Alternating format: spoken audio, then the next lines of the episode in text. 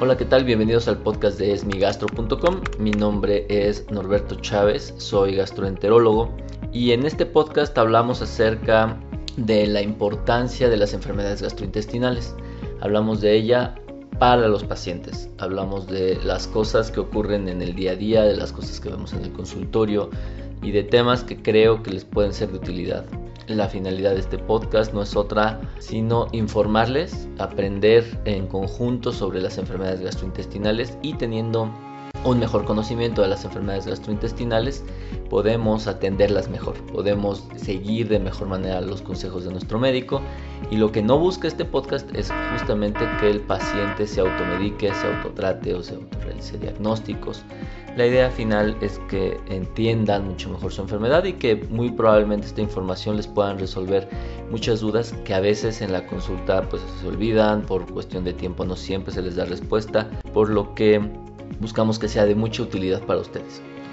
En esta ocasión vamos a hablar acerca de un tema muy muy frecuente que veo en la consulta médica y es en relación con lo que no es o lo que no parece ser reflujo gastroesofágico, es decir, las formas raras de reflujo. El reflujo gastroesofágico siempre lo conocemos como agruras y ya, pero la verdad es que hay muchas maneras de presentar o de manifestar reflujo, así que de eso hablaremos en esta sesión, por lo que los invito a que se queden con nosotros.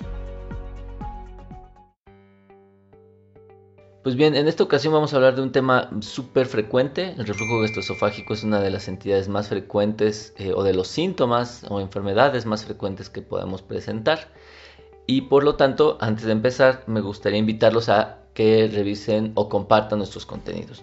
Para acceder a estos contenidos y poderlos compartir, la forma más sencilla es en los dispositivos de la marca Apple, en el icono de podcast, escribir la palabra es mi gastro, poner suscribir y así van a recibir cada semana o cada dos semanas que tenemos nuevo episodio automáticamente. Para las personas que no tienen dispositivo de la marca Apple, pueden utilizar Spotify, que es la aplicación de música más conocida que hay actualmente, es gratuita. En la parte de podcast, igual buscar es mi gastro, seguir o suscribir y listo. Ya con eso ustedes pueden recibir periódicamente cada vez que nosotros publicamos un, un episodio, ustedes automáticamente lo van a tener descargado en su teléfono.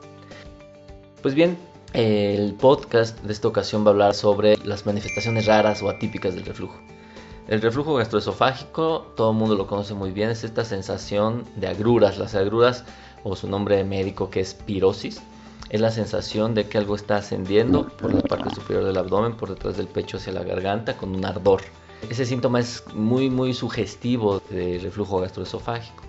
Pero también existe otro síntoma que también es normal y que se considera común, y es la regurgitación. Y es la misma sensación, es decir, algo que está regresando, que asciende detrás del pecho hacia la garganta, pero que no arde, ¿no? No de esta sensación molesta de, dragón, como dicen muchos, ¿no? Usualmente con esto la mayor parte de los pacientes sabe que tiene el reflujo gastroesofágico. Pues bien, lo primero que les tengo que decir es que la regurgitación y la pirosis o las agruras si bien son muy características del reflujo gastroesofágico, también se pueden presentar en otras enfermedades. Por ejemplo, en las obstrucciones del esófago, ¿no? Cuando hay alguna tumoración, por ejemplo, o alguna malformación esofágica y no pasa el alimento correctamente, el esófago lo manifiesta únicamente como agruras, como pirosis o incluso como regurgitación.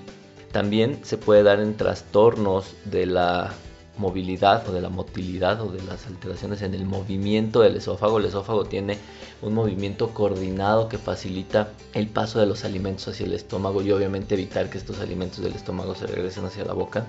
Y hay algunas enfermedades del movimiento esofágico que se pueden confundir con reflujo porque también pueden dar agruras. Y entonces a lo que va todo esto es que el hecho de que tengamos agruras o que tengamos regurgitación, que tengamos pirosis, no nos confiere automáticamente el diagnóstico de reflujo gastroesofágico. Sí es un hecho que muy probablemente sea el diagnóstico más frecuente, pero por lo tanto requiere una evaluación por un especialista al menos para obtener certero el diagnóstico. En especial porque pues otras enfermedades como las tumoraciones esofágicas son un tema importantísimo, O las alteraciones de la motilidad esofágica también. Y esto es muy importante porque pues les podemos dar el medicamento, se les puede dar el inhibidor de la bomba de protones o el inhibidor del ácido y el paciente persistir con síntomas. Esto es algo bien, bien frecuente. El paciente recurre y recurre y recurre o no responde correctamente o los síntomas que vamos a ver ahorita que pueden ser adicionales a las agruras o a la regurgitación están persistiendo a pesar de un buen tratamiento médico. Por lo tanto, mi recomendación en este sentido es uno, que no se autodiagnostiquen y no se automediquen. Sí, aunque sea para el diagnóstico es importante acudir con su médico. Y dos, si ya que ustedes se diagnosticaron o algún médico ya los diagnosticó, pero no están respondiendo correctamente, creo que sería un buen momento de una segunda opinión médica. ¿Por qué? Porque podemos estar dejando diagnósticos que pueden ser importantes. Ahora bien, hay otros síntomas que pues, también están asociados al reflujo, digamos la otra cara de la moneda, es decir, sí tiene reflujo el paciente, pero no tiene agruras, ni tiene regurgitación. Esto lo llamamos manifestaciones extraesofágicas de reflujo, porque obviamente se comportan un poquito raros, o manifestaciones atípicas de reflujo. Y de estas puede haber varias. Una de las más frecuentes es la tos crónica. Es muy frecuente que el paciente está acudiendo con su médico, con el otorrino, con el neumólogo, porque presenta cuadros recurrentes de tos, o lo que él define como infección de la garganta, y a lo mejor únicamente lo que tiene es una laringitis por reflujo. Al regresar el ácido hacia la garganta puede irritar las estructuras de la misma y obviamente tener esta sensación de tos crónica. Otra de las manifestaciones, digamos, atípicas o extraesofágicas es el asma.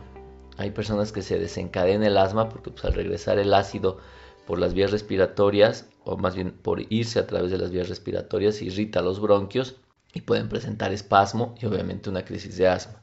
También puede haber infecciones respiratorias recurrentes. Lo más frecuente es la neumonía. Son pacientes que sin motivo aparente están presentando neumonía. Y esto es lo mismo. Ocurre que este puede estar regresando alimento o ácido hacia a una cavidad que es completamente estéril. O bueno, así siempre estéril que es el pulmón. Estar presentando neumonía. Y otra manifestación atípica, pero que también puede ser muy característica del reflujo gastroesofágico, es el dolor torácico. Y de hecho se denomina dolor torácico de origen no cardíaco. ¿Por qué? Porque obviamente cuando una persona presenta dolor torácico, lo primero que hay que descartar son las cuestiones cardiovasculares, es decir, el hecho de que una persona tenga dolor torácico y se le quite cuando le dan omeprazol o algún inhibidor del ácido, no asegura el diagnóstico de que ese dolor sea por reflujo gastroesofágico. Puede haber sido una coincidencia y por lo tanto en las personas que ya tienen un diagnóstico de reflujo pero presentan dolor torácico, tienen que ser evaluados por un cardiólogo, tienen que hacer las pruebas que él considere pertinente hasta estar seguros de que no es un problema cardiovascular. Esto es bien importante porque no en pocas ocasiones hemos visto y escuchado historias de pacientes que están en el consultorio, que acuden por dolor torácico, que han estado presentando últimamente, que creen que es por reflujo gastroesofágico, por ende están ahí con el gastroenterólogo y lo que están presentando es un infarto, un infarto del corazón o algún problema cardiovascular adicional. Esto por las implicaciones en salud que tiene es muy muy muy importante. Como ven, no todos los síntomas de reflujo son tan clásicos y no todos los que presentan síntomas que creemos que son clásicos realmente van a tener reflujo. Parece una enfermedad simple, pero la verdad es que requiere al menos una evaluación detallada hasta estar seguros de que las cosas estén en orden. Particularmente, y esto se lo recomiendo de verdad, es en personas que tienen más de 40 años y a partir de esta edad, o sea, después de los 40, empiezan a presentar síntomas que ellos consideran o creen que sea reflujo. Si ese es su caso, es necesario acudir con el médico porque la evaluación requiere ser mucho más detallada que en personas que presentan síntomas que creemos compatibles con reflujo gastroesofágico antes de los 40 años.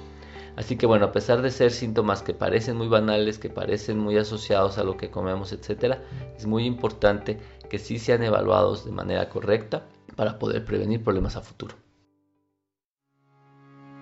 Pues bien, con esto damos fin a otra edición del podcast. Espero que les sea de utilidad. Si es así, los invito a que lo compartan, a que lo comenten o que si conocen a alguien que tiene algún síntoma o, situación de la que les he platicado ahorita, se lo hagan saber. Lo van a ver en todas nuestras redes sociales, en nuestra página de Facebook, en nuestra página, todas ellas como Es mi gastro. Y bueno, espero que tengan una excelente semana y nos escuchamos hasta el próximo episodio.